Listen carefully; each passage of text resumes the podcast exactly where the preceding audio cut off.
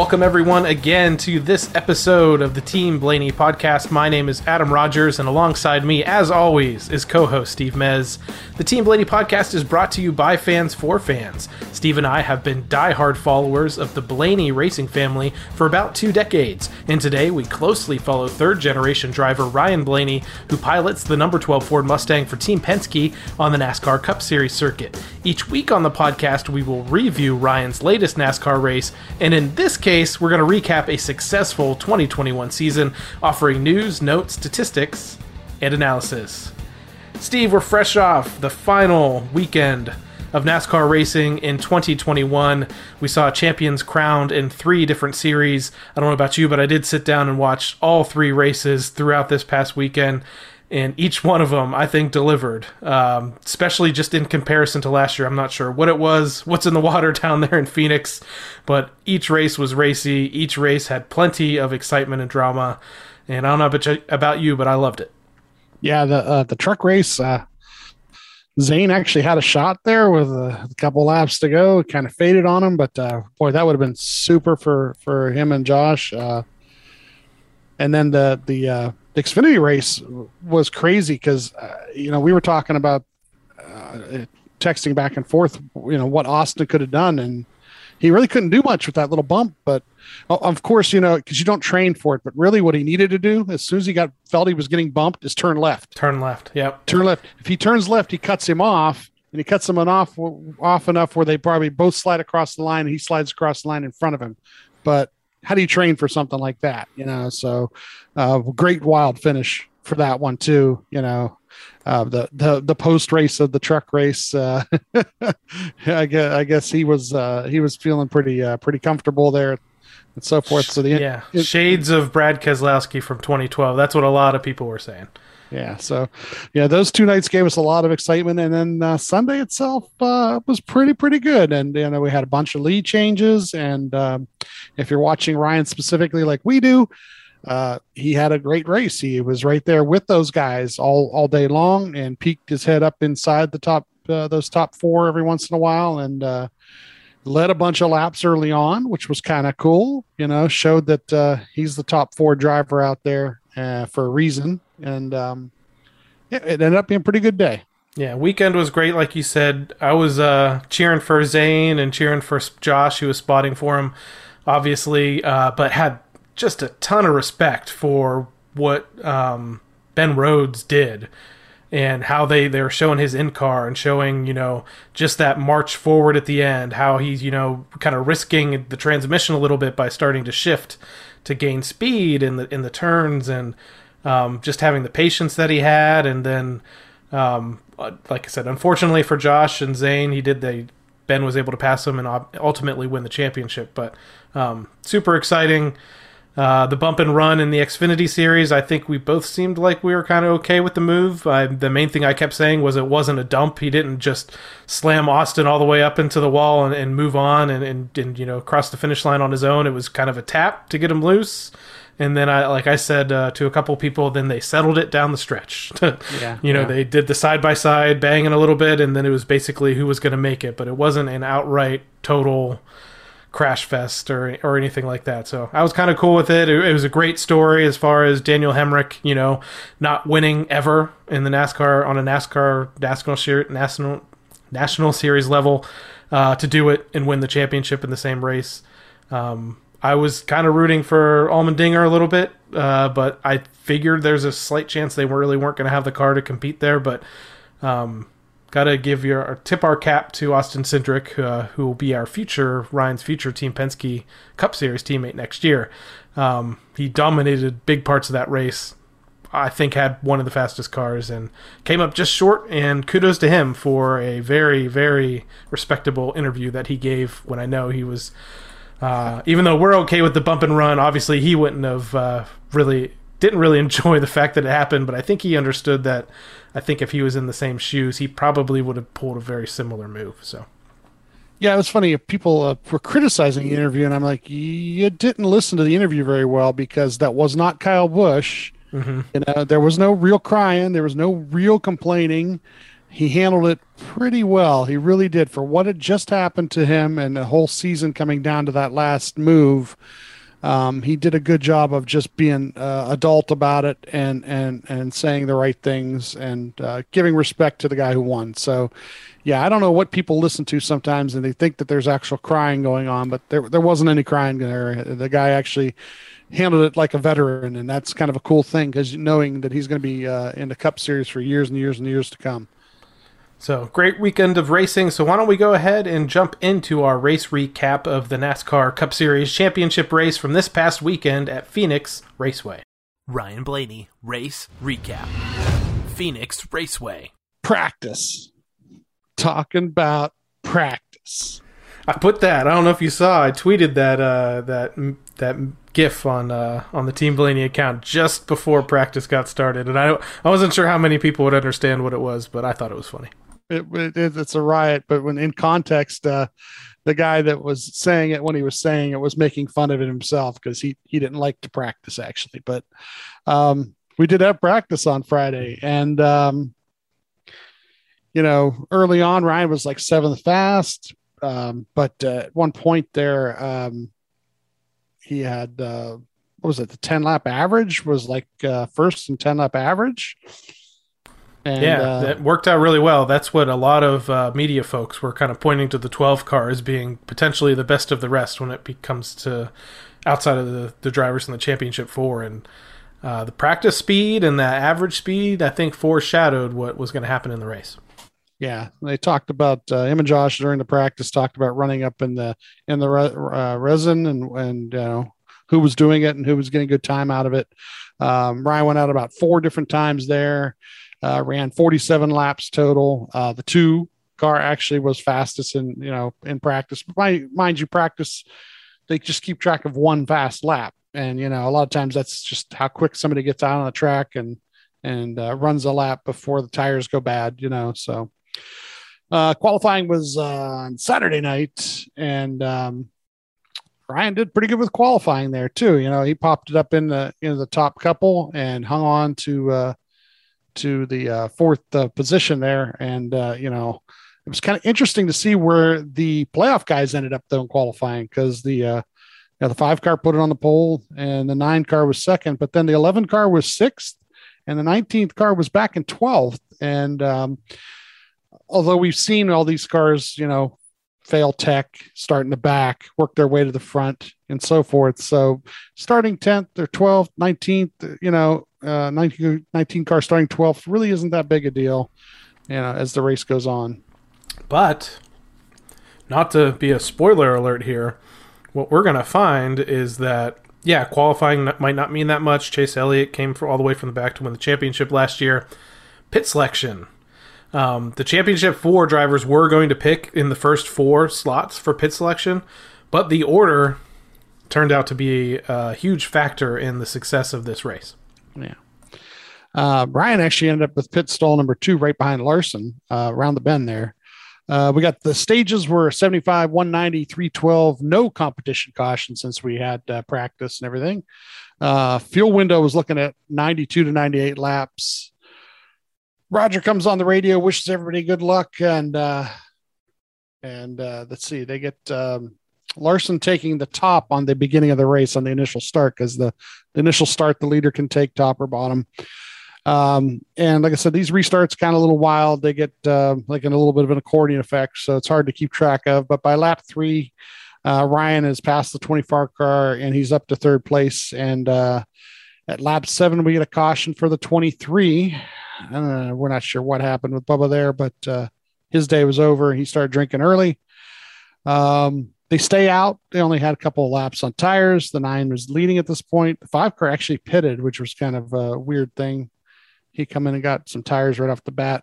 Um, all these choose cones, they didn't show like the first seven or eight choose uh, choose cones. uh, Stellanarius put me in charge of keeping track of that for her, and uh, yeah, I'm not even going to bring it up anymore, you know, because the season's over, and you know I did see one later on in the race where they actually did do a replay, but I think it's because it was more of a crucial moment in the race. But early on, they did not really seem to seem to care. Yeah. And what's funny is with these accordion kind of restarts where these guys get bunched up and they can't get away from each other, what line you're in and who you're behind, you know, like I said, it always is important, but you know, um, but Ryan, Ryan is in row two on the top there behind the leader to, on this restart. And, um, we get a caution pretty much right away for the at lap 15 for the seven and the 47 car. Um, you know, Todd says we only got like eight green flag laps on the tires, so let's stay out. Um, they're in second. The nine leads. About 11 or 12 cars stayed out behind Ryan, which gives him a little bit of a buffer behind the guys, uh, the guys who took tires.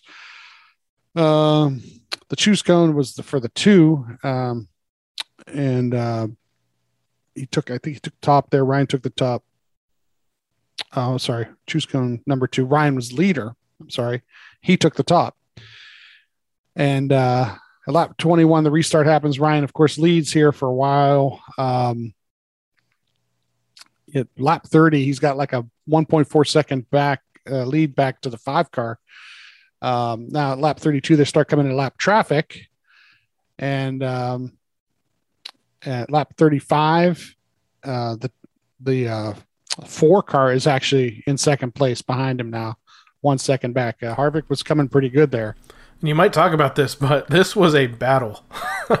uh, and I was impressed. I talk, we've been talking all year long about how we have a different Ryan Blaney behind the wheel in 2021. Super aggressive. He easily could have just let the four go by. Like I said, you'll probably keep talking about it for a little bit here.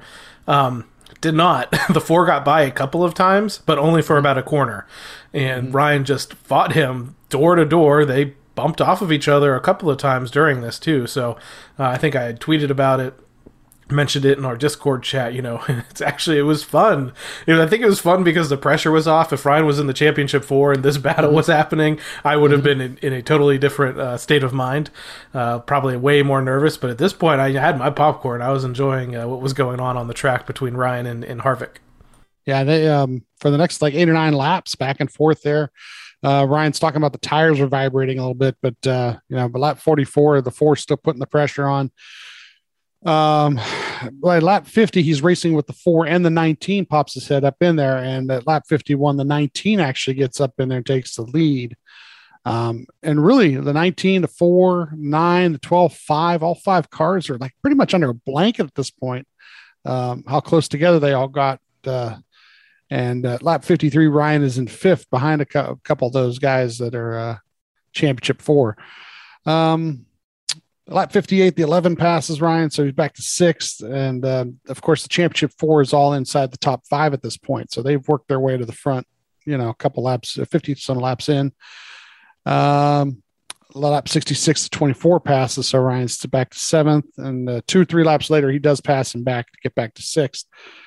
Um, lap 72, the 24 and the 41 are putting a lot of pressure on, and they pass Ryan at this point. So Ryan's back to eighth. Uh, so the 19 wins the stage, and uh, Ryan is in eighth at the end of the stage. Um, he tells Todd that everything went away basically there because they stayed out on those tires, and um, they did have a couple, uh, you know, cycles on those tires where other guys took tires. So he actually did a good job for the guys that stayed out. Um, I don't know if I have this in my notes here. Um, I do remember them saying they were telling him that uh, the next best guy who stayed out was Keselowski, and he um, he was all the way back in 18th, I think it was. Yep. Yeah, I was so, going to say he finished way ahead of all the other guys on old tires. Right, so he did a good job of hanging in there with those guys. Um, Thought it was a good experiment, and Todd. I, I feel like Todd does this sometimes early on in races. He'll kind of experiment a little bit just to see what what they could possibly use later if they needed to throw a hail mary uh, with a, a, restart toward the end of this race where they could get the lead. Um, I think it was a. It didn't end up working out in the end. They didn't use that that, but they knew that they could, and the broadcasters are pretty impressed with how long really Ryan held the lead there, uh, holding back all those other guys on fresh tires. Um, the um, next restarts at lap 83. Ryan's actually 15th after all the pitting happens, and uh, he's on the bottom of row seven. Um, and I hear lots of bottom of three on, on the, couple of these restarts. Um, but lap 85, he's up to 12th. 87, he's up to 10th. 88, he's the ninth place. Lap 90, he's up to eighth. Lap 91, up to seventh. So, you know, right worked his way right back up there where anything they may have lost on pit road there. Um, at lap 104, he passes the 24. He's up to sixth, and he's about five and a half seconds back of the leader, who's the nine at this point. Um, lap 122, the 19 actually takes the lead, and uh, Ryan is sixth at this point. Know, you know, ahead of him is all the championship four guys, and, and then uh, Harvick is the other guy up in that top five. Um, and at lap 129, we get caution for the double zero. So we get four tires, fuel. They uh, pit in six, come out seventh. Um, and he's telling me he's running the same times as the five and the 11 car at this point. So, and they are, they're within a tenth basically of all the guys um, who are in the championship four, pretty much most of the race from what I saw. Uh, once again, choose cone. This is the fourth one of them not on TV. uh, the leader is the nine. He takes top. Ryan also takes the top, and he's in row four here. Uh, the restarts at lap 135, and he's in sixth. Uh, he passes uh, four laps later, passes the 24 again, and to fifth. The 24 actually hangs around in that top 10 most of the day, too. But we get a caution for the 47 car, and Todd says we're going to just stay out here. And a lot of guys, the leaders do. Uh, the leader is the nine. He takes the top. Ryan also takes the top. He's in row three, and the restarts at lap 144. By lap 148, Ryan's in fifth.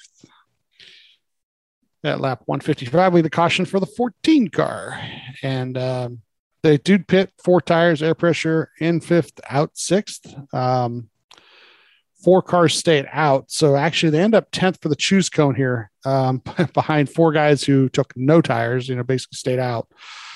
Um, I think it was the eight, the one, the 48, and the 99. So the leader was the eight. He took the top. Ryan also took the top. And it's a little bit of a melee here because these guys fade pretty quick and everybody has to work their way around him. And it kind of shows you that, you know, Ryan did the same thing a little bit earlier on, though. I don't think he had as many laps on his tires as these guys did. But, you know, like you said, you described it as a melee. Ryan was able to drive out to the lead and keep it on his older tires, but um, had a really, really good handling race car, though. Mm-hmm. Uh, the restarts at lap 162. By lap 164, he's up to fifth, and it's the five, the nine, the 11, the 19, and then Ryan. Uh, lap 190, uh, the five wins the stage. Ryan finishes fifth at the end of the stage there. So, um, you know, pretty good racing. And like I say, staying with it, staying with those guys all day, um, peeking up into the top five. Uh, they pit here and go uh, in fifth, out seventh. Four tires, fuel, some tape on the nose there. Seventh for the choose cone. The leader takes the top. Ryan also takes the top, putting himself in row four there and the restart happens at lap 197. At lap 199, he's up to sixth, and uh, you know, lap 224, he's about five and a half seconds back at the leader again, and um, at uh, lap 237, the nine takes the lead.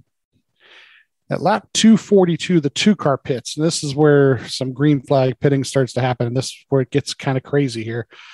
Um, at lap 246, they pit from sixth position. I write that down because if it goes green, you like to see if they gain a spot on the cycle. Uh, the 19 is also on pit road, and we get this caution for the 38 car all at the same time. And um, at first, I was pretty bad. I got real mad because I thought they lost a lap. Um, and they had to fight it. Um, from the radio stuff that I heard, um, they had them a lap down, NASCAR did for a second, and both Josh and Todd says I'd like to see the tape on that. And um, they argued with NASCAR, I don't, not over the radios that I heard because it's a different channel or something, but they uh, got with an official, and the 19 and the 12 both got the lap back, and uh, I can't remember what the what's the crew chief of the 19 car said, but uh, there was a T-shirt out the next day of whatever he said about being kissed. Yeah, uh, yeah. I don't think we should mention it, but yeah, I know, I know what you mean. I saw it. Yeah, Ryan. Well, Ryan said it finally worked in our favor, and and what we mean by this is the two those two cars ended up getting their pit stop in, still being on the lead lap, and everybody else was going to have to pit as soon as the uh, pits opened again and this put the 19 and the 2 right up in the front I quite honestly do not know how this worked out because they showed the 19, they showed him coming down pit road and getting off or across the, the line before um, the rest of the field got to the start finish line. And nowhere in any of that video did I see Ryan out ahead of him or go past. I, and I saw. Um, they they showed the 19 going into his pit stall and Ryan was still coming down pit road but then like I said they followed the 19 off and off pit road and I still never saw Ryan anywhere so I, that's why I'm, I'm still Well, the TV when the TV showed how it that. happened Well, here's the thing: when the TV showed that, then they showed you the nine car crossing start finish line. yeah But that's not what matters. What matters is the caution and the scoring loops. yeah So where the scoring loops are uh, as he's going down pit road before and after his pit stop versus um, when the uh, the caution actually happens. So the nine car may have been in turn three when the caution happened, and Ryan's pit stall is right near the start finish line yep because he was in the second pit stall.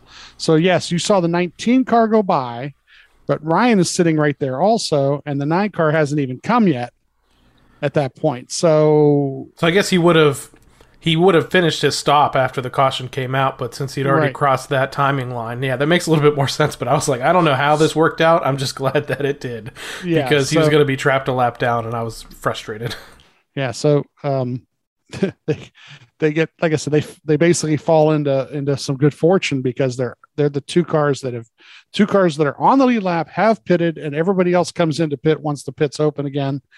So they are starting out in front, and the 19 takes the top, and Ryan takes the top behind him. Uh, That it restarts at confused me. Uh, did you- two. Did you have any insights on that? I was like, why? I kinda- why would you not take the front row? I don't. I don't know what happened there. I, I don't I, I think at that point in the race it kind of probably I, I don't remember who was on the bottom or who was third at that point, but I would think that it might be just a courtesy thing out of the championship guys. That's what I thought. I didn't want to. I wasn't really sure whether. It just seemed weird. I was like, oh, you got this great break here, Mm-hmm. and then you take, you know, third basically. and I was like, oh, okay. But the guy in the low line wasn't doing a great job of, you know, being that the way those restarts are working, I think being behind the leader and the leader getting the good jump, and if you get the good jump, you could beat that guy in the bottom and maybe clear him all the way to second anyway. So, you know, maybe it didn't really work out that way um, with the restart, but um, they restarted lap 255, and by lap 257, he was in third. At 258, the nine passed him. So he ended up in fourth. And at lap 260, the five passed him. So he was up to fifth. So once again, it's our championship four. And then Ryan in fifth. Um, at lap 282, there's a caution for the 13. Um, they pit, go in fifth, come out sixth. And the 10 car was the one that passed him on pit road there. So I don't know uh, what happened there. Um, the choose cone, uh, the eighth one, they sh- they actually showed this one on TV, and uh, it was P6 for the cone. Leader took the top, Ryan took the bottom to put himself in row three. Um, the restart was at lap 288, and he was in sixth. At lap 291, he passes that 10 car, gets rid of him. He's up to fifth. Lap 300, um, you know, he's not too far back of the uh, the 11 car, uh, about uh, half a second back. So, um, you know, he does get to the 11, uh, or I'm sorry, not the 11, the nine actually fades before the end of the race here. Um, the 11 does pass the nine, the nine then fades, and uh, Larson wins the race, and uh, Ryan does finish fourth, um, giving him that great top five that Adam was looking for to finish off a pretty good statistical uh, season there with top fives and top tens. And, uh, you know, Larson winning, uh, you know, what we predicted last week, we talked about our predictions. Um, it's only befitting, I think. The guy won 10 races, five of them were in the playoffs, which is pretty amazing to think about, too. When all the pressure was on, he just started winning all the races in the playoffs. And uh, he did everything he needed to do to be a real champion. So, um, And it wasn't a cakewalk. I mean, the reason he got to that spot, he gained on that final restart, that final uh, pit sequence. His team gained him three positions on pit road. Um, his car was not the best car on the track at that point in the race. So really early on, like right before we jumped into this recap, I had mentioned. Um, you might think qualifying didn't mean anything because oh the top four got to pick um, because the top four can race from anywhere in the field and still probably make their you know cream rises to the top all that stuff. But it was what ended up being very key in this fact was that larson qualified out qualified everybody actually by a pretty decent margin and got to pick his pit stall first. When you pick that first pit stall on pit road he doing to where the uh, the timing and scoring lines are, he didn't have to worry about going too fast out of his pit stall. He could stop on the gas and go when he was done with his pit stop, and ultimately a fast pit stop, uh, the second fastest of the year for that team. They said. Um, got him that, that opportunity to stomp on the gas after that pit stop and beat the 11 car out for the lead. And basically, they got to decide the championship on the track. Um, he had to race for that victory and got it. Uh, his 10th win of the year, as you said, and uh, a very, very deserving champion uh, for that five car. So, um, yeah, I mean, uh, exciting race overall. I mean, just the fact that those guys were able to run one through four the entire race. No one really made big mistakes. Really, the only mistakes that happened with those four drivers was just being slightly off on pit road, and it wasn't by like a ton. Uh, but Truex went in and he lost three spots on that final uh, pit sequence. So, and if you remember, though, the fact that I said that Larson wasn't going to win the championship, that was my prediction. I think I predicted that the the 19 would lose the championship on pit road, and that actually is what happened. Um, and Denny Hamlin, uh, I don't know. Uh, I don't know what happened there. He had the a golden opportunity and probably had his worst restart of the race. So, um, congratulations to the five team and Kyle Larson. Um, we're about to we'll hop into a recap a little bit later on uh, the season, but great strong finish by the 12 team after a couple of hiccups towards the end of this playoffs and uh, another top five uh, mark uh, goes up on the on the rung for the season. So um, overall, like we said, great weekend of racing across all three series. I think Phoenix delivered. I said I would the last couple of years have been sad, or at least last year been sad to see the the championship race go away from Homestead. But the weather was perfect. I think in this race's this track's history, only twice have they ever been affected by rain. Uh, I think 2015 and 2007, 2009, or something like that. There was a zero percent chance of rain pretty much all week because that's just kind of what the weather is like out there. So it is a really, really good place to host a championship weekend. Destination city, plenty to do. And um, if you saw the the build up as the media people started to arrive, they had NASCAR banners and everything all over the city, all over the buildings, all over the airport. Um, really something they didn't get to enjoy last year because of the pandemic. So um, I don't know. Kudos all around to everybody that planned it. Uh, to the racetrack, uh, deciding to put the resin out there instead of PJ1. I don't know. Whatever they did, it turned out to be a great weekend of racing, and it was a great week uh, to close out the year for Ryan Blaney. And uh, Joe, we haven't mentioned this yet. We mentioned it last week though, but that was the final race for Todd Gordon and the final race for Brad Keselowski as Ryan's teammate as well. So, um, cheers to them uh, and what their next endeavors are. But hey, why don't we go ahead and take our weekly trip back through the history of NASCAR? This week in NASCAR history. Up first for this week in NASCAR history, we go back to November 8th, 1964. Ned Jarrett wins the season finale at Jacksonville, North Carolina. It is Jarrett's 15th win of the season. Richard Petty wraps up his first NASCAR Grand National Championship. The Jacksonville event is the 62nd race of the campaign, the most races ever staged during a single NASCAR season. Let's jump ahead to November 15th, 1970. Cale Yarborough hustles to victory in the American 500 at Rockingham and announces from victory lane that he will move to the USAC IndyCar Trail in 1971. Moving on to November 15th, 1980. Benny Parsons wins the season finale at Ontario Speedway as Dale Earnhardt captures his first NASCAR Winston Cup Grand National title. Earnhardt rallies back from a lap deficit to finish fifth. His final margin of victory over Cale Yarborough, who finishes third at Ontario, is 19 points. Uh, so that was the first NASCAR Winston Cup championship for Dale Earnhardt. And remember that that came in the number two car for Rod Osterlund. His six other championships came in the number three car for Richard Childress Racing. And finally, for this week in NASCAR history, we go back to November 15th, 1992. Bill Elliott and Alan Kulwicki engage in an epic struggle, with Elliott scoring a narrow victory in the season ending Hooters 500 at Atlanta. Points leader Davey Allison is knocked out of the title hunt by an early crash. Elliott wins the race but fails to pick up points on Kulwicki, who clings to a narrow 10 point margin in the final standings. It is the closest title race in NASCAR history.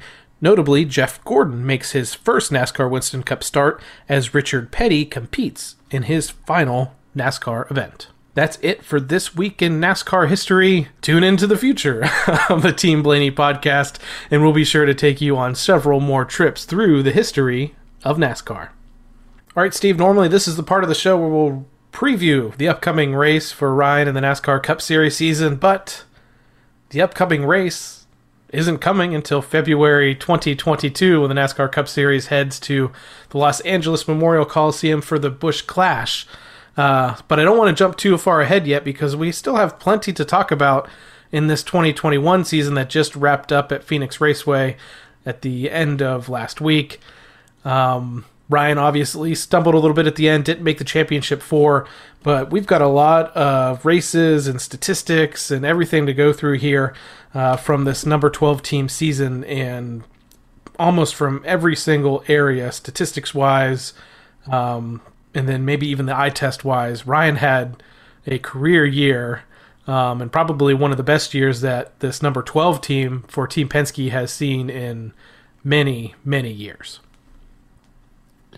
yeah, this uh, this was um, you know, it started a little slow, but as the year went on, we saw some great, great stuff, and uh, you know, I, I've been seeing um, a lot of positive things about the year, the way the year went, plus how you know the future looks bright, and uh, definitely the things that happened this year definitely you know make that true.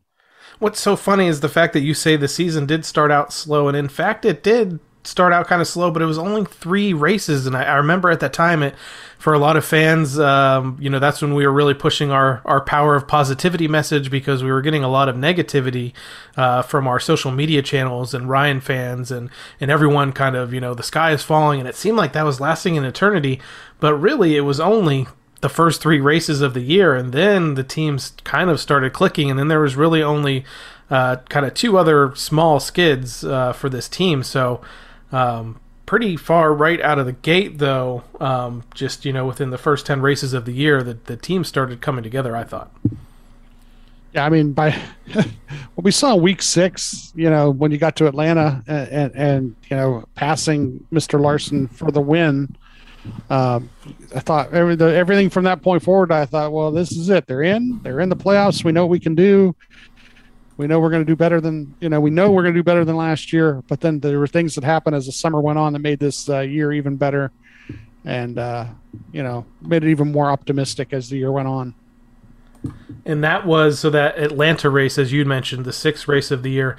That was the earliest Ryan had ever won a race in the year. So that was already kind of exciting. So, like you were saying, a little bit of a slow start to the year, and then they picked up that victory at Atlanta. And then from then on, it was pretty respectable finishes. Still wasn't too uh, too great specifically after that, but before we just go race by race by race, I thought it might be kind of fun, or you can tell me different. If we just kind of do this recap, so kind of in chunks, it, it won't be very linear because we've been bouncing back a little bit here. But I've kind of put Ryan's finishes into different categories. I have a I have a best finishes, I have a worst finishes, and then I have a uh, uh, kind of a uh, another interesting tidbit of a track that he kind of struggled at.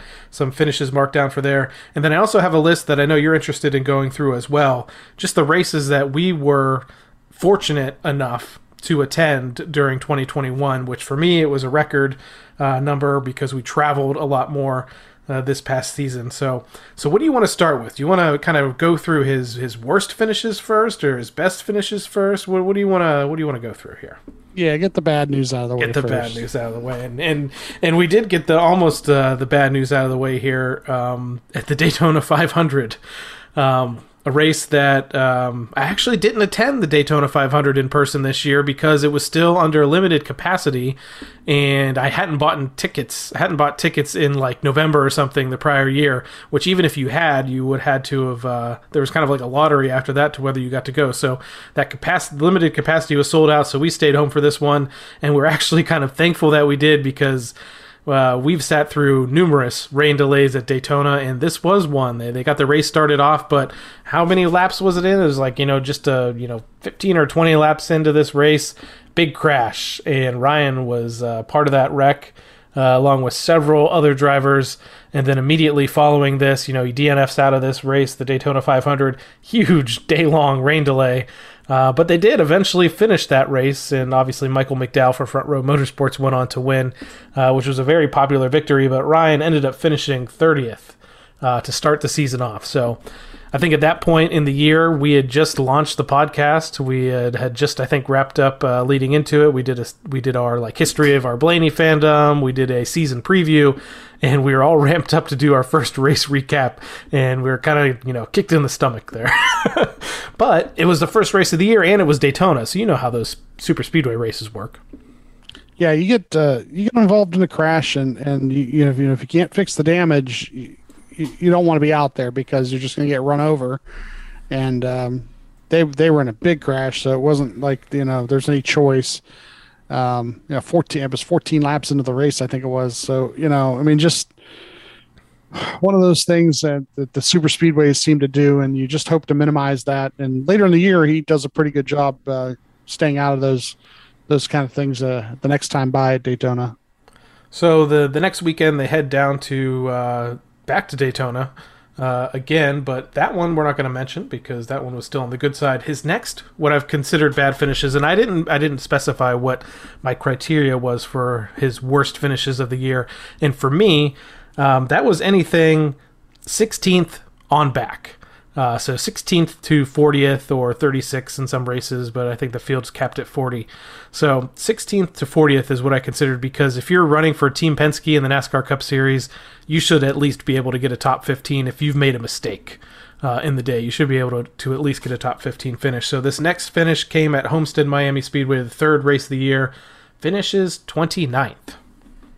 I don't remember all the details of that. I was I was there, um, but maybe I've just kind of blocked it out of my memory. I think it had something to do with a, a tire issue and, and, and, some other stuff. But uh, 29th there. We go over to uh, our next our next one. There it is the first race at Kansas. Uh, we had high hopes going into this one. Ryan's always run well at Kansas. He has uh, multiple poles at Kansas. Um, was restarting on the front row of this final restart at Kansas. Kansas with um, future uh, champion Kyle Larson was lined up behind him, and Larson pushed Ryan all the way into turn one and all the way into the wall. so yeah. that did not work out. Both of them slipped back, and he slipped back to a 21st place finish, which was really disappointing, uh, especially when he had the shot for the win there. Yeah, that uh, yeah, that's one of those ones. That, once again, I mean, when it's out of your hands, something's out of your control um, you know, you can only control the car so much, especially when somebody else is actually uh, taking your rear wheels almost off the ground. Um, you know, it, it just was one of those things, and hopefully those things don't happen too often, you know. So now we move on to uh, a couple weeks later. Uh, NASCAR Cup Series makes its first ever trip down to Circuit of the Americas in Austin, Texas. A really hyped up weekend that unfortunately it was another one of those weekends of the year, just like Daytona and some other ones, where Mother Nature just oh, man just kind of wrecks the plan. So all the pomp and circumstance going into this weekend, and then almost every single race of the the three series that race there at COTA, all affected by rain. And this there was basically a deluge during this Cup Series race. Mm-hmm. So, uh, good news is for this next year when they go back to COTA that they've moved it up early into the year when it should be fairly dry in Texas. But um, Ryan struggled throughout this race, and I've kind of marked down what I think happened during the race or what I remember, and I put like multiple crashes because he was got beat and banged around during this uh, this race and ended up ultimately finishing 17th. The the thing I wanted to see in that race was that long straight long straightaway after that hairpin turn and how they hit the accelerator and went down that and that would have been great in dry conditions. But in the wet conditions, and it was so wet, and there were, there were nothing but fishtails coming off the cars. Uh, they needed to put rear mud flaps on these cars um, because there were a couple times they went down that straightaway, could not see in front of them, and uh, yeah, a couple people got plowed. Basically, it's a miracle nobody got really injured badly. Um, uh, and that's that's where his issues happened because you know he ended up having to avoid some of those wrecks and being involved in some of those wrecks and uh, you know they, they didn't do bad that weekend they qualified the car uh, at, at, ninth you know and still salvaged 17th out of it but i would have loved to have seen it under dry conditions and let, let's see what happens next year there so moving on from there we make another uh, trip to a new track for this in the 2021 season. They head to Nashville Super Speedway, um, a track that was on the Xfinity and I think Truck Series circuit in the past, brought back uh, to the Cup Series now for the first time. But um, we didn't mention this, but a couple of times previously in the year, they had some brake issues, specifically at road courses. But whatever brake package they brought to Nashville, I think even Todd Gordon had mentioned they didn't necessarily bring the right one. The brakes ended up failing, and Ryan crashes out of this race at Nashville, um, ties his worst finish of the year at 37th. Yeah, he hit the wall pretty hard there, and uh, they they showed it. You know, they showed good coverage of that on TV where it pretty much exploded. Whatever happened with the rotor, um, just exploded out of there, and you know what a hard, hard hit. You know, it's it's a good thing that uh, they can walk away from something like that. The next finish up in my uh, my list of Ryan's worst finishes of 2021 again finishes that were 16th on back in the standings there. Road America, now, again another track uh, that NASCAR the Cup Series was going to for the first time. A track that Ryan did race on in the Xfinity Series though. He ended up going to, and this one I, I was talking to you about. It didn't really have any that many incidents on track. They just struggled again mm-hmm. to a 20th place finish. Yeah, we were at this one, and the, the, qualifying was in the morning on Sunday there, and qualified 17th, and uh, they just couldn't seem to get uh, get whatever they needed to get together to to run well there. I, I don't know what happened, but uh, yeah, it was uh, just a bad road course, and that's unusual because he's not too bad on road courses. So next year, hopefully, it'll be better. And the next to last race here on my list, we go to the Southern 500 at Darlington. Uh, this one, I believe, uh, was another race that I attended at. It was a tire issue, happened uh, between uh, three and four. He actually kind of spun out. Uh, didn't hit anything, but it did put him into the back of the field there, there toward the end of the race in the Southern 500, and he ended up finishing 22nd. Yeah, luckily this year they had a bunch of uh, extra points going into the playoffs, so round one wasn't as going to be as big a deal uh, this this time around. And then finally, uh, capping off this list, which I had mentioned, you know, to Steve when well, I was going over some of the stats that I put together on my list of worst finishes. Again, with that criteria, 16th on back He's only got eight of them. So only eight times in 2021 did the 12 team finish worse than 15th in a race. So this last one, uh, this was a painful one for us. This was uh, in the middle of this round of eight here at Kansas. Again, we were pumped up for Kansas one. He, as we said, started on the front row of the last restart there and kind of got pushed up into the wall by Larson. Kansas two, crash again. Ties his worst finish of the year at 37th at a really, really crucial time of that round of eight where had a really good opportunity to score a lot of stage points that could have been what pushes him into the championship four, but it doesn't work out. They crash out. Yeah, they had um, they had an issue before that, and, and that's another thing that uh, maybe we didn't point out well enough on the podcast. But um, he was racing a little further back in the tra- in the pack to begin with because uh, they rebounded from a tire issue they had earlier in the race uh, when the wind there, basically the wind is what knocked him out. The wind knocked him into the wall at one point, uh, causing the tire rub, causing the tire issue. They rebounded from that. They got back to the lead lap, but you end up racing, you know, back in the pack a little bit and not racing up front. And sometimes you end up with some of these other guys that, uh, you know, and the wind could have caused that guy the problem too. You don't know, you know. Uh, of course, everybody picks on the uh, on the eight car for the next two weeks uh, uh, you know after those incidents but the truth is is uh, you don't know you don't know if uh, it was just that or you know the eight got loose because of the wind too so it, it really was a rough thing. And like I said, hopefully this is something that just doesn't happen again. You know, you rise above it, and um, yeah, as the year as next year goes, uh, hopefully we won't see that kind of thing. So again, I had eight races there: Daytona 500 30th, Homestead 29th, Kansas 1 21st, COTA 17th, Nashville 37th, Road America 20th, Darlington Southern 500 22nd, and Kansas 2 37th. So we've got the worst finishes out of the way. So now we've just got nothing but positivity for the, for the rest of uh, most of this recap here. So why don't we switch over to the best finishes? So at this point, uh, I'm really only looking at top fives. Uh, let's take a run through uh, where Ryan finished in the top five this year, which happened 11 times.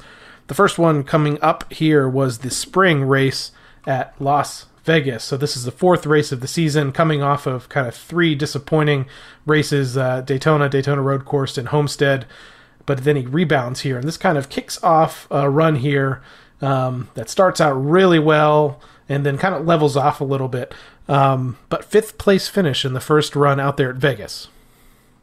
Yeah, you know that this is uh, the first couple of weeks of the season didn't go very well, and we needed something. And the mile and a half, like I said, I've always been confident in the in their mile and a half program, and sure enough, they get to Vegas first mile and a half. Uh, well, the Homestead was a mile and a half, but the first mile and a half that Ryan's really good at, and sure enough, they show up and uh, and finish fifth. So, our next best finish of the season happens in the sixth race of the season. We already mentioned it Atlanta Motor Speedway. This was one that I've been waiting for Ryan to check off. You know, he won at Pocono, which is, you know, just kind of an odd track, a triangle shape. He won at Talladega multiple times. He's won at the Roval. Uh, you know, when's Ryan finally going to win on a mile and a half track? And comes down to the end. He's the one that manages his tires the best, and he passes the five car who had been dominating uh, the early part of this season. And it was so satisfying seeing him track the five car down, pass them, and uh, run out, run off to the to victory lane in this this race.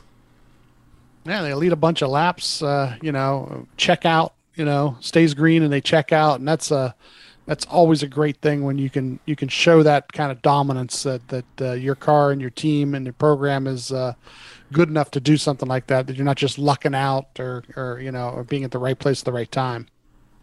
The next top five run for Ryan Blaney comes in the first race of doubleheader at Pocono Raceway, where he finishes fifth. He did follow that up with a sixth place finish the next day, but it doesn't count uh, in this case because I'm only counting top fives. But that was a great weekend for him overall, and um, it was a great weekend for the uh, leading into it for the podcast because we actually did get to talk to uh, that official that you brought onto the show uh, from Pocono that kind of talked yeah, about everything that went into the weekend yeah, Kevin there. They were talking about um, how they sold out the infield there. Um, yeah, you know it's kind of interesting too that sixth place finish is, is even better because you think about it, they invert the field for the next race. But I mean, he started 27th and and, and finished fifth, and then he starts to he actually starts 16th and finished sixth. So yeah, it was a great weekend all around for points and uh, and racing at Pocono. So at this point in the season, he, uh, he led 35 laps uh, at Phoenix, which resulted in a top 10. He led 25 laps there at Atlanta. Um, this one didn't make the best finishes, but it was a great run. He led 157 laps at Martinsville, but I'm just mentioning these laps led because we're going into this next race in my list of best finishes. And this one is at New Hampshire Motor Speedway, where Ryan gets a solid top five finish. But he did lead 64 laps of this race that did go on to be dominated by the 10 car of everybody, of all, uh, of all people there who got the lone victory for Stewart-Haas Racing in 2021. Uh, Aric Almirola. So 64 mm-hmm. laps led in the race at Loudon, New Hampshire. Mm-hmm. Oh, Atlanta the week before he finished fifth also. Oh, that's true. Yeah. yeah. Um, I left that one off just because the wind totally overshadowed it. No, I had that one on here as well. Yeah, finishes fifth at Atlanta, a race. Uh, we'll talk about ones we attended, but I did get to see that run. Um, just That was just a solid race all around. Mm-hmm. So he follows up Atlanta, like I said, went to New Hampshire, another top five run. Um, and then we'll jump all the way ahead to the Indianapolis Road Course, a race that you got to attend in person. Finishes second. Um, he was had a solid day, pretty much running in the top 10. Lots of craziness happened to get him to second place, but he did get to second and had a shot at, at winning and, and a chance to battle there with um, uh, eventual winner uh, Eric or uh, AJ, AJ Allmendinger. Yeah. So yeah, um, it got a little exciting for you down the stretch there. That was um, that was a crazy, crazy, crazy race. Uh, you know, the track coming up with the curbing coming up, and uh, uh, fun to watch from where we were sitting. Uh, Indianapolis has a has a pretty good setup, even for the road course itself. Uh, no matter where you're sitting, there's TVs to look at where you know you can see other action that's not in front of you. And um, yeah, he took advantage of some things and uh, people spinning each other out and so on and so forth, and then uh, staying away from the trouble. And then, like I said, he had two laps to go get AJ, and he almost did. I mean, you know, but AJ is really, really good at road courses, as we know. So, uh, not a bad second place, you know. So this stretch here from Atlanta to the end of the playoffs uh, at Daytona was Ryan's best stretch of the season. Fifth at Atlanta, fifth at Loudon.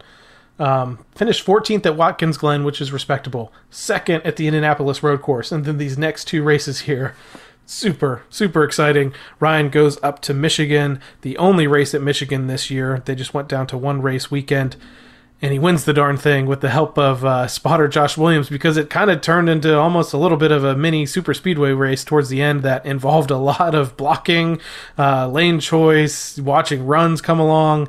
Um, the video uh, that had Josh's audio kind of went viral a little bit am- among the NASCAR community.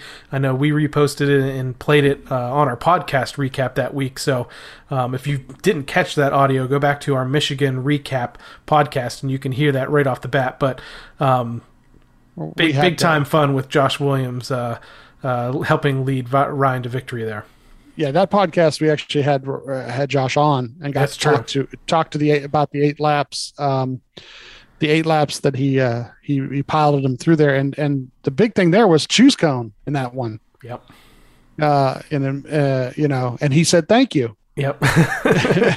and then Kyle Busch, um, although he was you know pissy about it afterward, he did mention that he pushed Ryan to the lead, and then once Ryan got there, uh, you know, he held it, held it for eight laps, and uh, really, really exciting. Um, you know, that's the style of racing that it is, and I don't know if that's going to go away next year with the the next gen car, but right, you know, he definitely showed uh, the way you're supposed to do it, and uh, yeah, Michigan was awesome it was fun and what was great here you know ryan wins on another type of track so michigan's a little bit longer what two miles right two uh, something around there so at this point ryan's won at pocono he's won on a super speedway at talladega he's won on a road course at the roval he's won a mile and a half at atlanta now he goes out to uh, this uh, beyond intermediate track, this two mile track out there in Michigan, and picks up a victory. Also, this marks the first time in Ryan Blaney's NASCAR Cup Series career that he wins multiple races within one season. Um, so that if that wasn't exciting enough, uh, you know, uh, we might talk a little bit about it more when we go through the lists of races we attend. But um, this next race coming up here, uh, the 12 team goes to Daytona uh, to finish out the regular season. Um, Ryan Blaney again goes to Daytona, late restart, wins the darn thing. You know, once he uh, once he he covered all covered the runs in that last lap, uh, the green white checker there. He, he covered uh, Harvick's run. Actually, it was the one. Once he covered Harvick's run coming out of two, um, you know, the next flag was going to win the race, and um, a wreck. You know, a wreck was one way of doing it.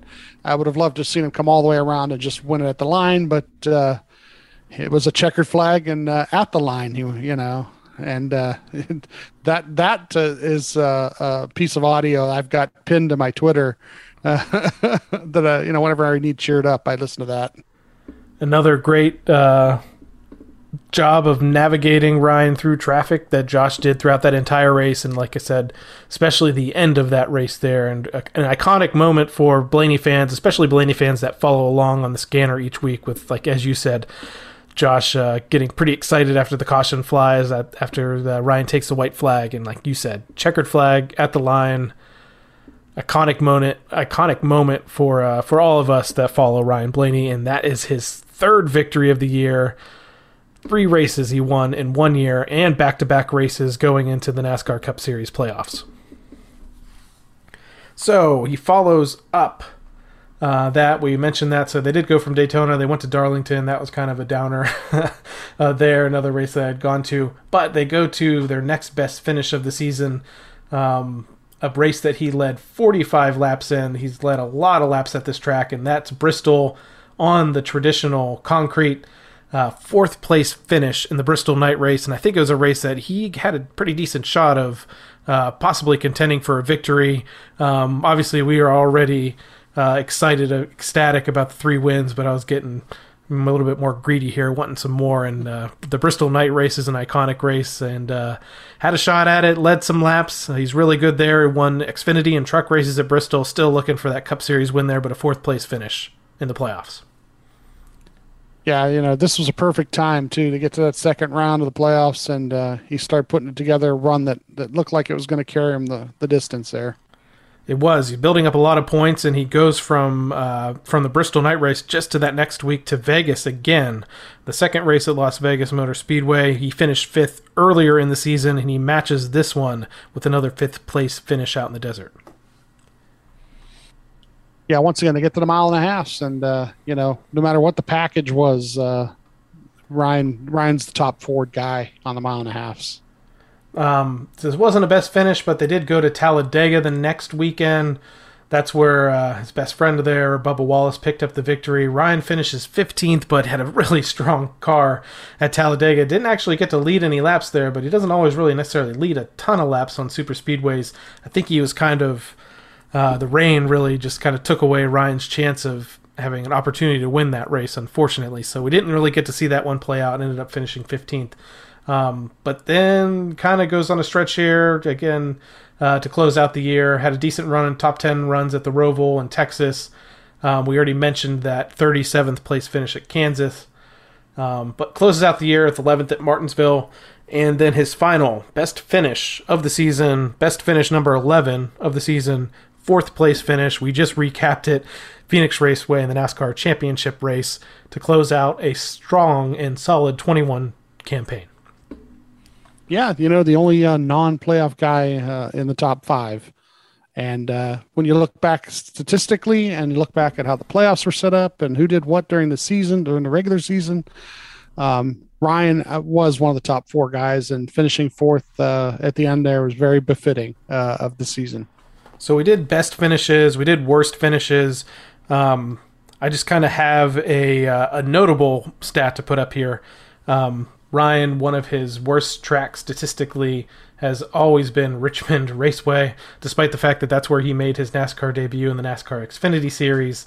Um, but at Richmond, he has an average finish after this year of 22.2 in 11 starts. But in 2021, finally, he broke through with a 10th place finish in the fall race at Richmond. He uh, had originally finished 11th in the spring, so something something changed finally uh, with that 12 team. Out of Todd finally eked out a, a, top 10 finish there, and that was one of those ones where they I think they passed the three car uh, to finish in the top 10 in that uh, one of the final closing laps of that race. So it was an exciting one for us to watch. He had an in-car camera that race, I remember specifically. So finishes 11th and 10th at Richmond. That's just something, you know, for his career. He's just never run there well and finally breaks through into the top 10. Um, so you mentioned statistics uh, for Ryan in his NASCAR Cup Series career, and pretty much overall in nearly every category, it was a career year for Ryan Blaney. So I want to go through some of those things. Uh, obviously, right out of the gate, he has three, um, seven total NASCAR Cup Series victories now. Three of them came in this season, and this was the first re- season we had mentioned where he had multiple wins. Every other season from 2017 to 2020, one win per season, three wins in 2021. Um, Steve kind of mentioned in the recap there that Ryan pulled off that top five at Phoenix to kind of help me out uh, statistically because I was a little bit down because he was not uh, had not surpassed his top five finishes, uh, most top fives in the season for his career, but he did uh, was able to match it. So the last three seasons, 2019 to 2021, Ryan has finished with 11 top fives, so tying his career mark in top fives. But with the finish at Phoenix Raceway, he continued to pile on to his uh, top 10 mark. Uh, he passed that up a couple of races ago, but in the end, he finished 2021 with 20 top 10 finishes. That was the most in his career. Uh, the most prior to that came in 2019 when he finished in the top 10 18 times. Um, laps led, this is one of those categories where he did not uh, exactly meet his career stats there. He led 423 laps this season, the most that he ever led before, what came last season, 2020, when he led 668 laps. This is something Steve and I have talked about over the year. And Steve, you kind of have a theory here uh, where maybe there wasn't an opportunity uh, with the way the season was structured, the races were structured this year to lead as many laps as normal. Yeah, when you've added uh, road courses uh, and taken Multiple. away Lots multiple road courses, yeah, lots of road courses, and you take away la- uh, tracks where you race 300 or 400 laps uh, in in its place, um, you know, you've lost. You know, they they probably lost two, three hundred laps uh, that they possibly could have gotten. So, you know, I mean, all of a sudden, you know, Wisconsin, uh, uh, Road America is only 62 laps, you know, and Indianapolis was only 95 laps, you know, so that things like that uh, totally uh, change, uh, you know, your chance to get all those laps led. So that kind of statistic uh, gets altered a little bit. So again, 423 laps led this year. That was actually his third most in his career. He led 660 in 2018, 668 in 2020. Uh, he beat 2019's numbers by one. He led 422 laps in 2019. So 2021, he closes out the season 423 laps. But the important part is he led the most important lap three times to set that career mark and wins. Um, Yeah. One place that he did improve in again, uh, set a career mark in average finish of 11.9 prior to this. Uh, it was a big jump here, actually. Prior to this was 2019 when he was had an average finish of 13.7. 2020 was just off of that at 13.8 and then jumps all the way down to 11.9 for his average finish for 2021. That was really good to see just overall. And and we could see that like I said in that um that list of worst finishes I only counted 16th on back and he only had 8 of those. So only 8 times did he finish 16th on back. So that's really going to help your average finish overall. Um now just to take some of these stats and turn them into percentages 30.6% of the races this year he finished in the top 5 that's a pretty big number. Um finished in the top 10 55.6%. So more than half of the races this season he finished in the top 10 and then beyond that a lot of his, his other finishes all came between that kind of like 10th or 11th to 13th spot. Um, he had a lot of 11th 11th place finishes um, in a, a few 15th here and there, uh, but for the most part you saw this 12 car in the top 5, top 10 all year long and it was great to see. Yeah, you know, who knows what the future is going to hold. I'm, I'm sure that uh, this whole next gen thing is going to be totally wacky for a while till till the teams with the money, uh, you know, figure things out. But uh, you know, this year was a really really fun year overall for all those things. The statistics were great, and um, the results were great. And like I said earlier uh, in other podcasts, you know, the the showing that they can rebound from an issue and come back from an issue and and get back on the lead lap and then not only get back on the lead lap but then get himself back up into the top 10 and then get himself up into the top 5 by the end of a race. Um, you know all great things that uh, great drivers do. And uh, you know he's I consider him one of the one of the top 4 or 5 drivers in the sport. And I, I can't wait till next year to see what uh, what else uh, he can do made gigantic step forward in his career, in his racecraft, in his attitude, in his aggressiveness. Everything uh, went to the next level in 2021. It was really exciting just to follow along um, and kind of record our thoughts every week and just kind of seeing all of this unfold and just, you know, the fact that um, he was a legitimate uh, contender for a championship. Really, really exciting stuff. Um, so we did our best finishes, we did our worst finishes. Um, why don't we just do a, a real quick recap of the races that we attended in person ourselves? And um, for me, I got to six cup races this year, which is a new record. And a lot of this was just the fact that my wife and I decided we were going to get in the car and, and drive a little bit further than we ever did. Um, I did get to go to the Daytona Xfinity race out there on the Speedway in February. We followed that up. We did the, the whole weekend on the road course. We saw the the road course Cup race and Xfinity race. Um, it was a really busy start to the season because then we also went down to Homestead and saw the Xfinity race and the Cup race. Um, we went to Atlanta. We went back to Daytona again, Darlington.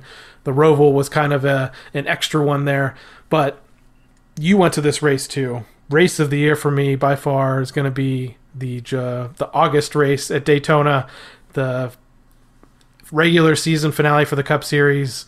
Um, I'll call it one magic night. Ryan Blaney goes to victory lane at Daytona. You and your wife Kate, who is our uh, fill-in host here on the podcast from time to time, she was there. My wife was there. Um, pure magic, pure excitement.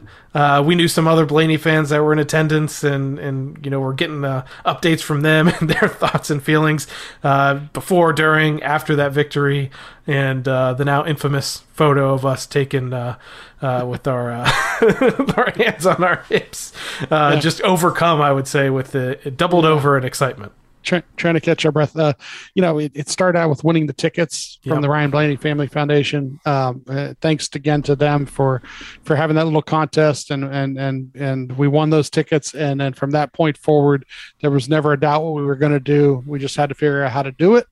And uh, once we got ourselves there, um, you know, to go to a race and and you know, thirty some guys race and super speedways definitely uh, a lot of guys can win, uh, obviously. Uh, and for us to see the guy we're rooting for win live in person, um, and then to be there with you guys to do it uh, was really just a spectacular, spectacular night.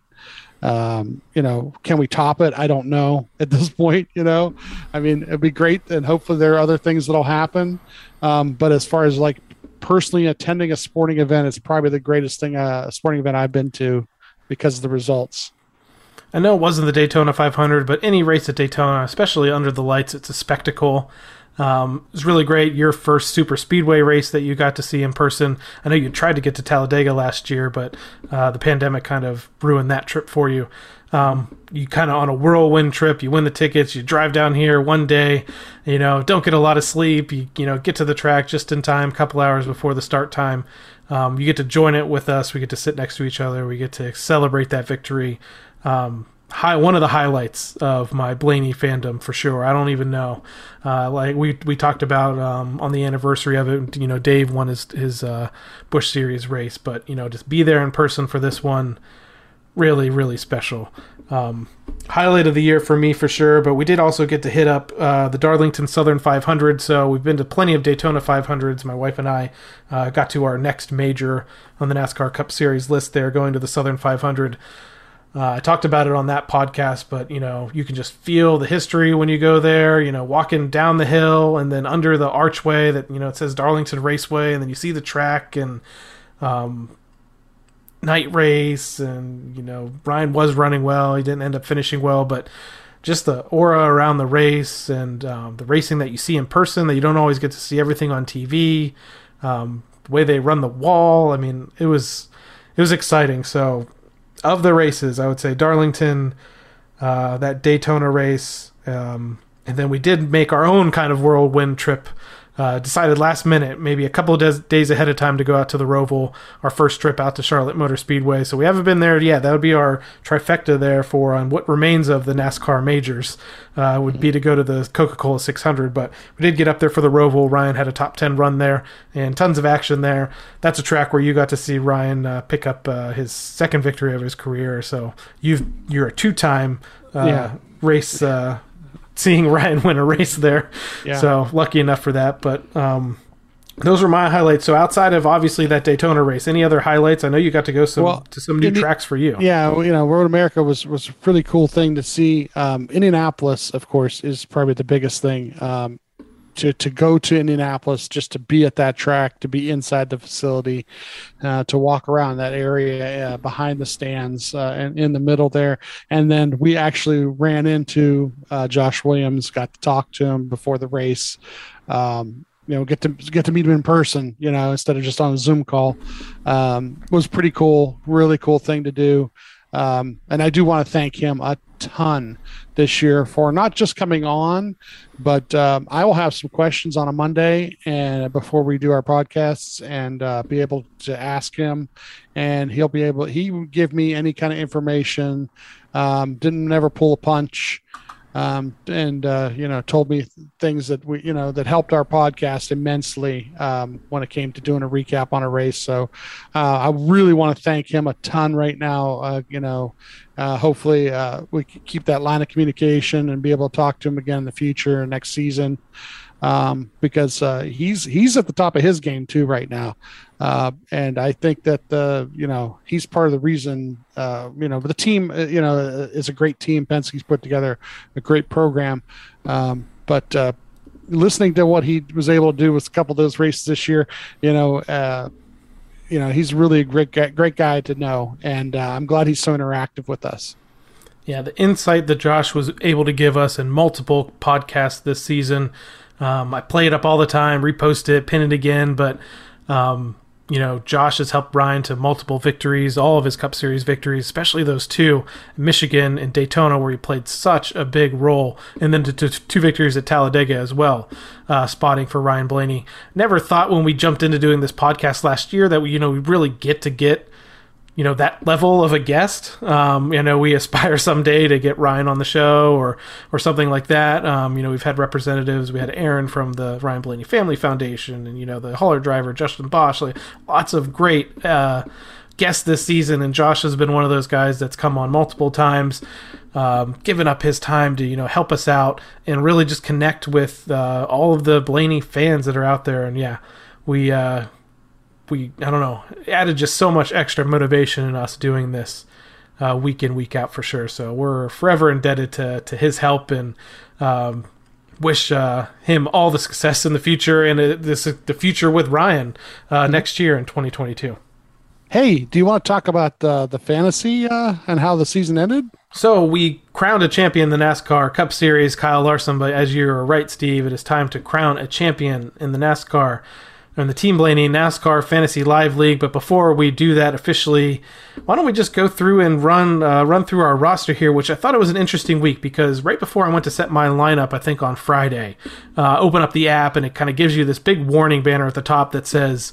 Championship four drivers will not earn stage points in this race due, you know, per NASCAR rules, yada yada yada. And I'm like, I, you know, immediately text Steve and I'm like, hey, you know, who you who are you putting in your lineup? Because we didn't think about it really last week when we were doing our uh, our preview part of the podcast, and then talked a little bit about who we would be looking at in our fantasy our fantasy teams, and that didn't didn't even occur to me the fact that you know if you start Truex and Hamlin and and and uh, Elliott, that they're not going to earn stage points for you, which might hurt you fantasy wise. But um, so I hopped into that week after uh, into this week uh, for the race at Phoenix with that mindset and uh, didn't necessarily really help me.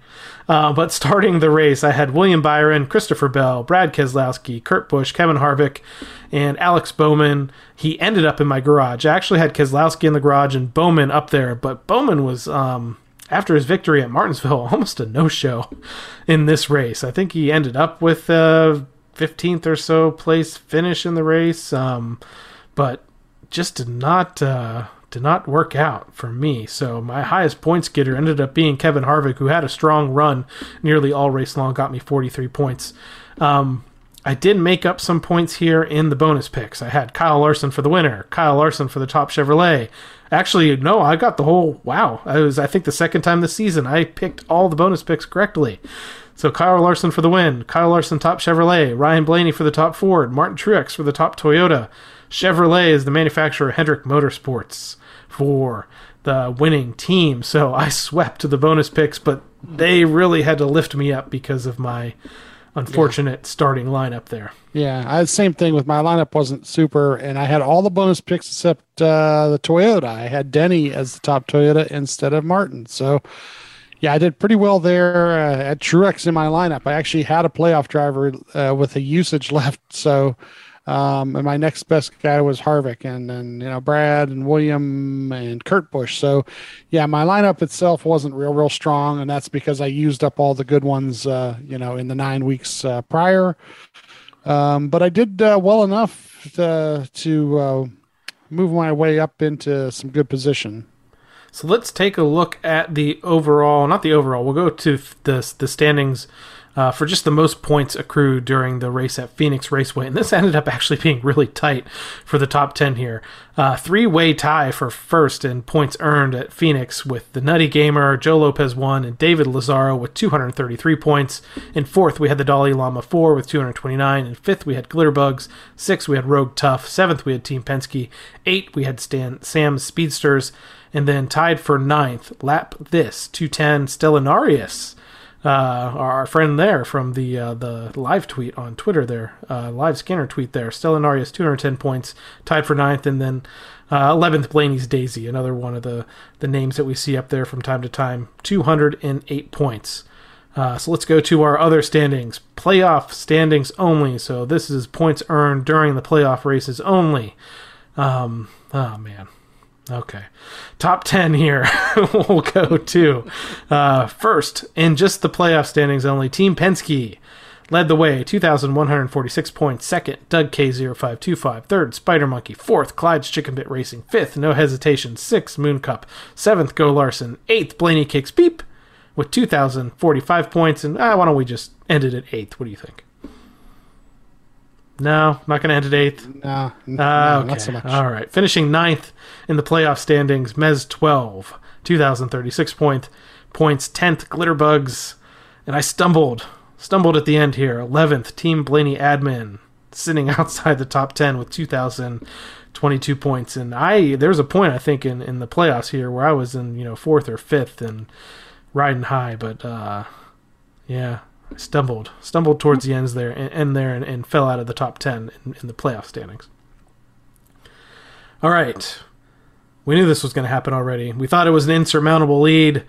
The champion of the Team Blaney NASCAR Fantasy Live League in 2021 is that rascal, Clyde's Chicken Pit Racing, 7,133 points. Fastest chicken in the South. Fastest chicken in the South. Clyde's Chicken Bit Racing, congratulations. You were the overall league NASCAR Fantasy Live League winner for Team Blaney. Um, Clyde, we don't really know who you are. We've asked uh, we've asked some folks, you know, to reach out to us if you're in that top ten. So, Clyde, uh, if you could send us a uh, a message uh, to any of our social media accounts, Instagram, Facebook, Twitter. Um, maybe send us a screen grab from your phone just to kind of prove that this is you. We don't want somebody else here just say, saying that they're Clyde, but we might send you some uh, Team Blaney swag to celebrate your victory in the Team Blaney NASCAR Fantasy Live League. So, congratulations to Clyde. You are first. In second, Doug K0525, 7,063 points. In third, Blaney Kicks Beep, 7,015 points. And fourth, Moon Cup, 6,998 points. Fifth, Rogue Tough, 6,837 points. Sixth, Glitterbugs, 6,814 points. Seventh, Spider Monkey, 6,801 points. Eighth, Go Larson. Uh, hopefully a Blaney fan, uh, but hey, Larson won the championship. 6,778 points. Just like the uh, playoff standings here. Mez 12. My man Mez, co host Mez, finishes in the top 10 here. Ninth in the Team Blaney NASCAR Fantasy Live League. Your team, 6,723 points.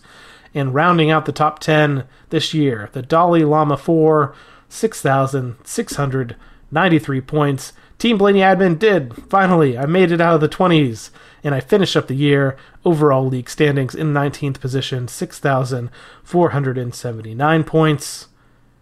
And that's it. It's over. It's official. Clyde's Chicken Pit Racing, congratulations. Uh, all those guys, everyone there in that in the top 10, really, including you, I guess.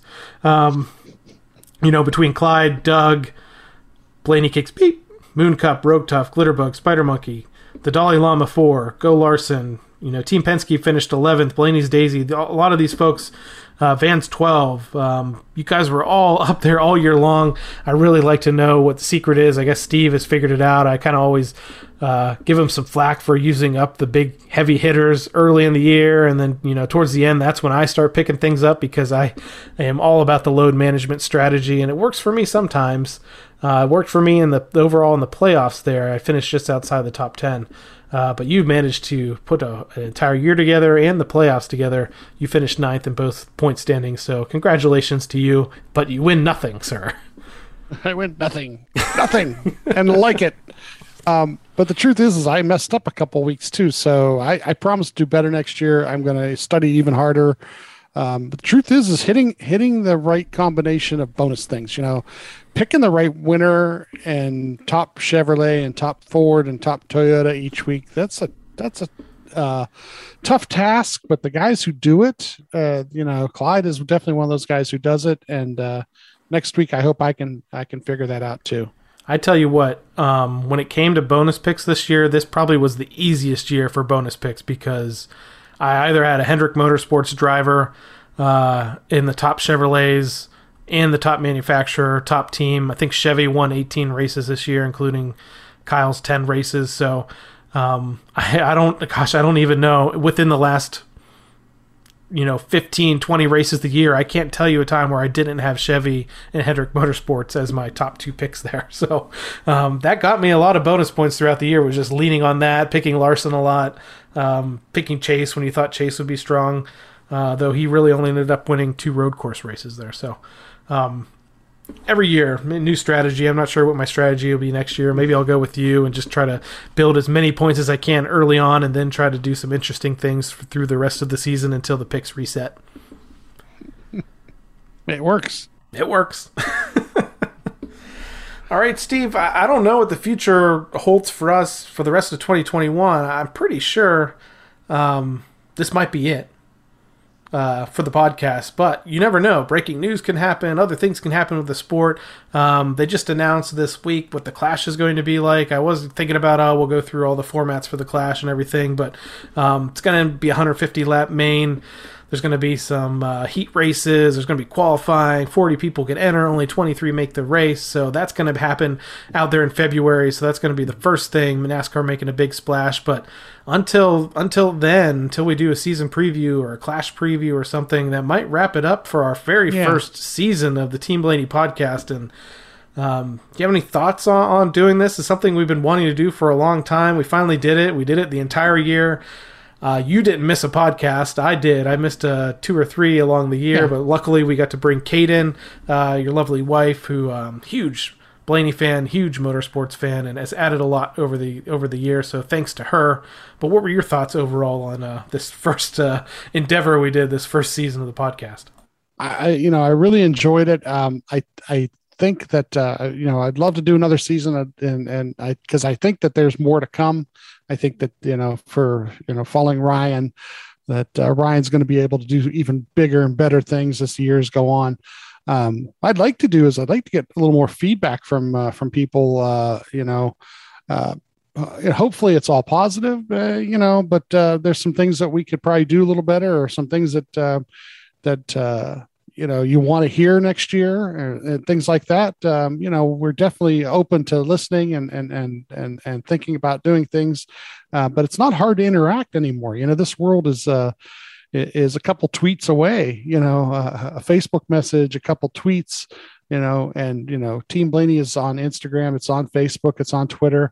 It's not hard to find um, so you know go ahead give us a little feedback. Let us know what you thought. Hopefully you enjoyed it uh, we'd like to spread it out to more people and and, and uh, more Blaney fans next year, and uh, I look forward to doing it. Uh, maybe it'll be a little bit different next year. We're not sure yet, but uh, you know, stay tuned for that too. Because if you've subscribed to the feed, that's another great thing. If you subscribe to a feed like like ours, uh, something pops up and we hurry up and do an episode, you know, it'll pop right up in your feed and you'll have it. So you know, make sure you have subscribed to it uh, wherever you you download podcast. Podcast. Adam's done a great job all season long of putting together all the different places that you can get it. Somebody asked for uh, um, uh, Amazon, and all of a sudden, a week later, uh, Adam's got it on Amazon. So you know, uh, ask and you'll receive. And and uh, you know follow us on discord too and we'll talk racing during the off season. But uh, adam adam's done a fabulous job of just putting this together every week. You know i talk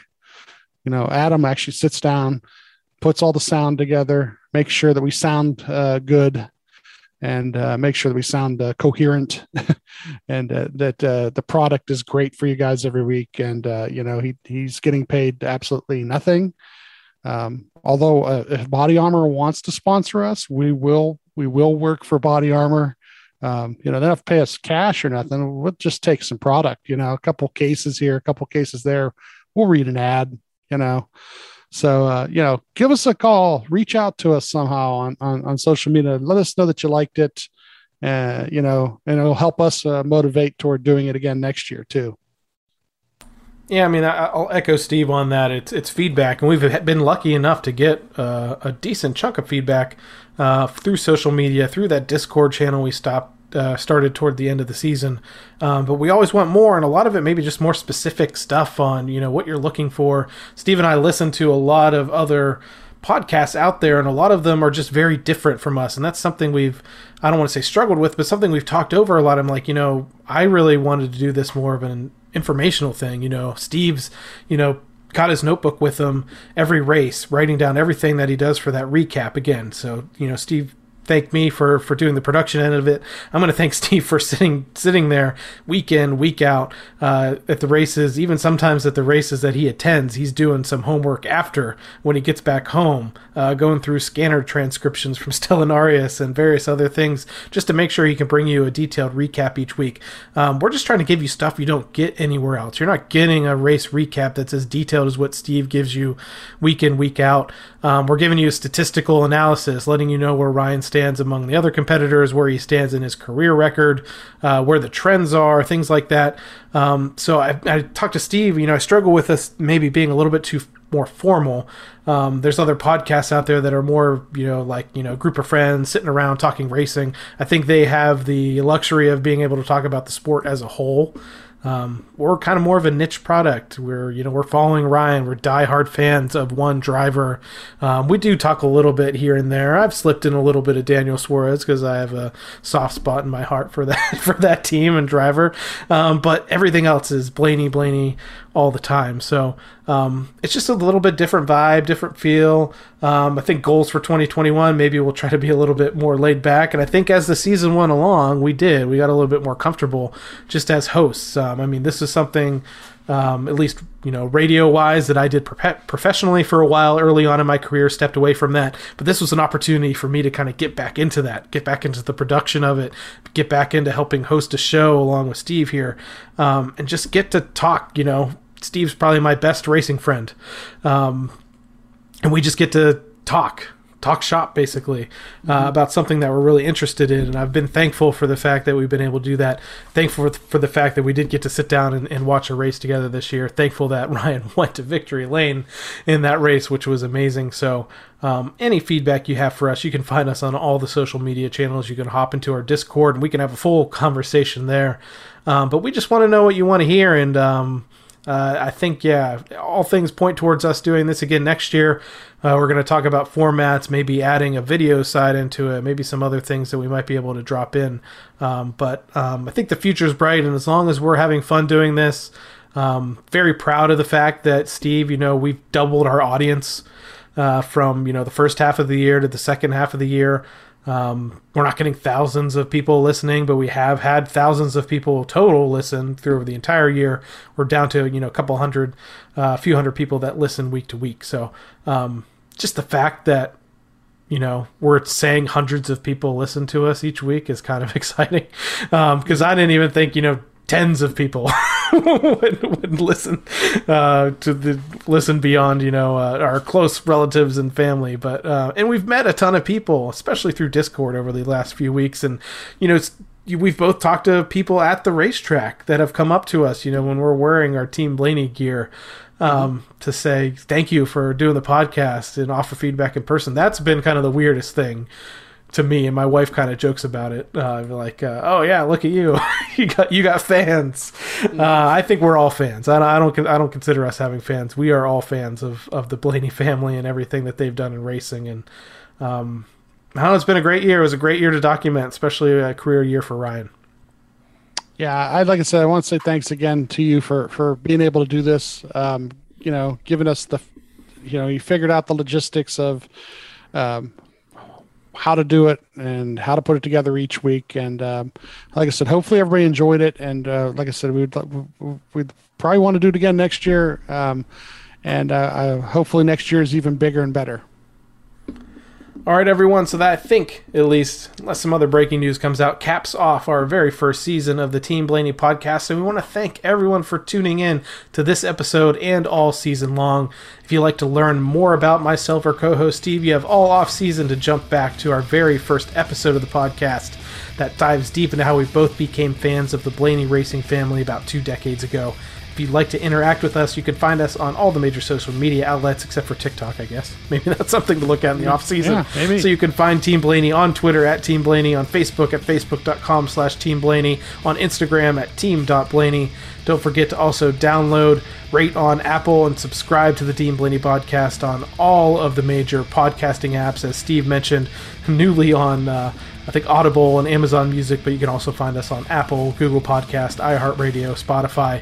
Go back during this off season. Any of those podcasts that say uh, special guest, those are ones to listen to. Anything that says Josh Williams was on, those are ones to listen to. Um, we have a really special podcast with Erin Blaney, the director of the Ryan Blaney Family Foundation, that talks uh, about everything that they have to do. And speaking of that, just to close out the show, close out the season, as always, we want to remind you to check out that the Ryan Blaney Family Foundation. The organization was established in 2018 and supports causes that have closely impacted the Blaney family, including the Alzheimer's Association and UPMC Sports Medicine. You find out more about the foundation on its website, ryanblaneyfamilyfoundation.org, or on Twitter at rbfamfoundation, and finally on Facebook at facebook.com slash rbfamilyfoundation join join the Blaney Bunch uh, while you're at it. Um, this is also a way to actually help the foundation. Uh, you join the fan club, uh, get a membership, and uh, actually coming up, I believe in January they're going to do a fan club meeting, uh, an online Zoom one probably. Um, but uh, it's actually a great little way to interact with you. Spe- they have a special Facebook page specific to the fans of the fan that are in the Blaney Bunch, and they put out some extra things there. We got. Um, actually a couple gifts this year after Ryan wins from the uh, fan club. So that's a it's a good way you're donating to the cause and you're joining a fan club at the same time. And uh, we got a little flag that was autographed by Ryan, and uh, I got a gift card from uh, Advanced Auto Parts autographed by Dave. Um, that was pretty sweet. I'm, I'm never going to ever spend that gift card. Uh, I just I just like having the uh, Dave's autograph. You know, it's funny. I've got I'm looking at them both. I have my flag right in front of me. I have the gift card pinned up on my wall. I also still haven't spent that gift card yet. Either you get a T-shirt for signing up. You're going to get access to this Zoom call where you're going to be able to chat with Ryan, and I'm not sure what other Blaney drivers are going to show up in that as well. And like Steve said, perfect time to join uh, the Blaney Bunch and support the Ryan Blaney Family Foundation, especially when we're going to have this first virtual uh, Blaney Bunch fan club meeting coming up in uh, early 2022. So, um, thanks to everything that they've done uh, overall for their causes, everything they've done for us along the way, access that they've given us, and insights they've given us along the year. So, make sure to be out there and support the Ryan Blaney Family Foundation. But for the last time, most likely in 2021, for my co host Steve Mez, I'm Adam Rogers. We'll catch you next time, next year, 2022, right here on the Team Blaney Podcast.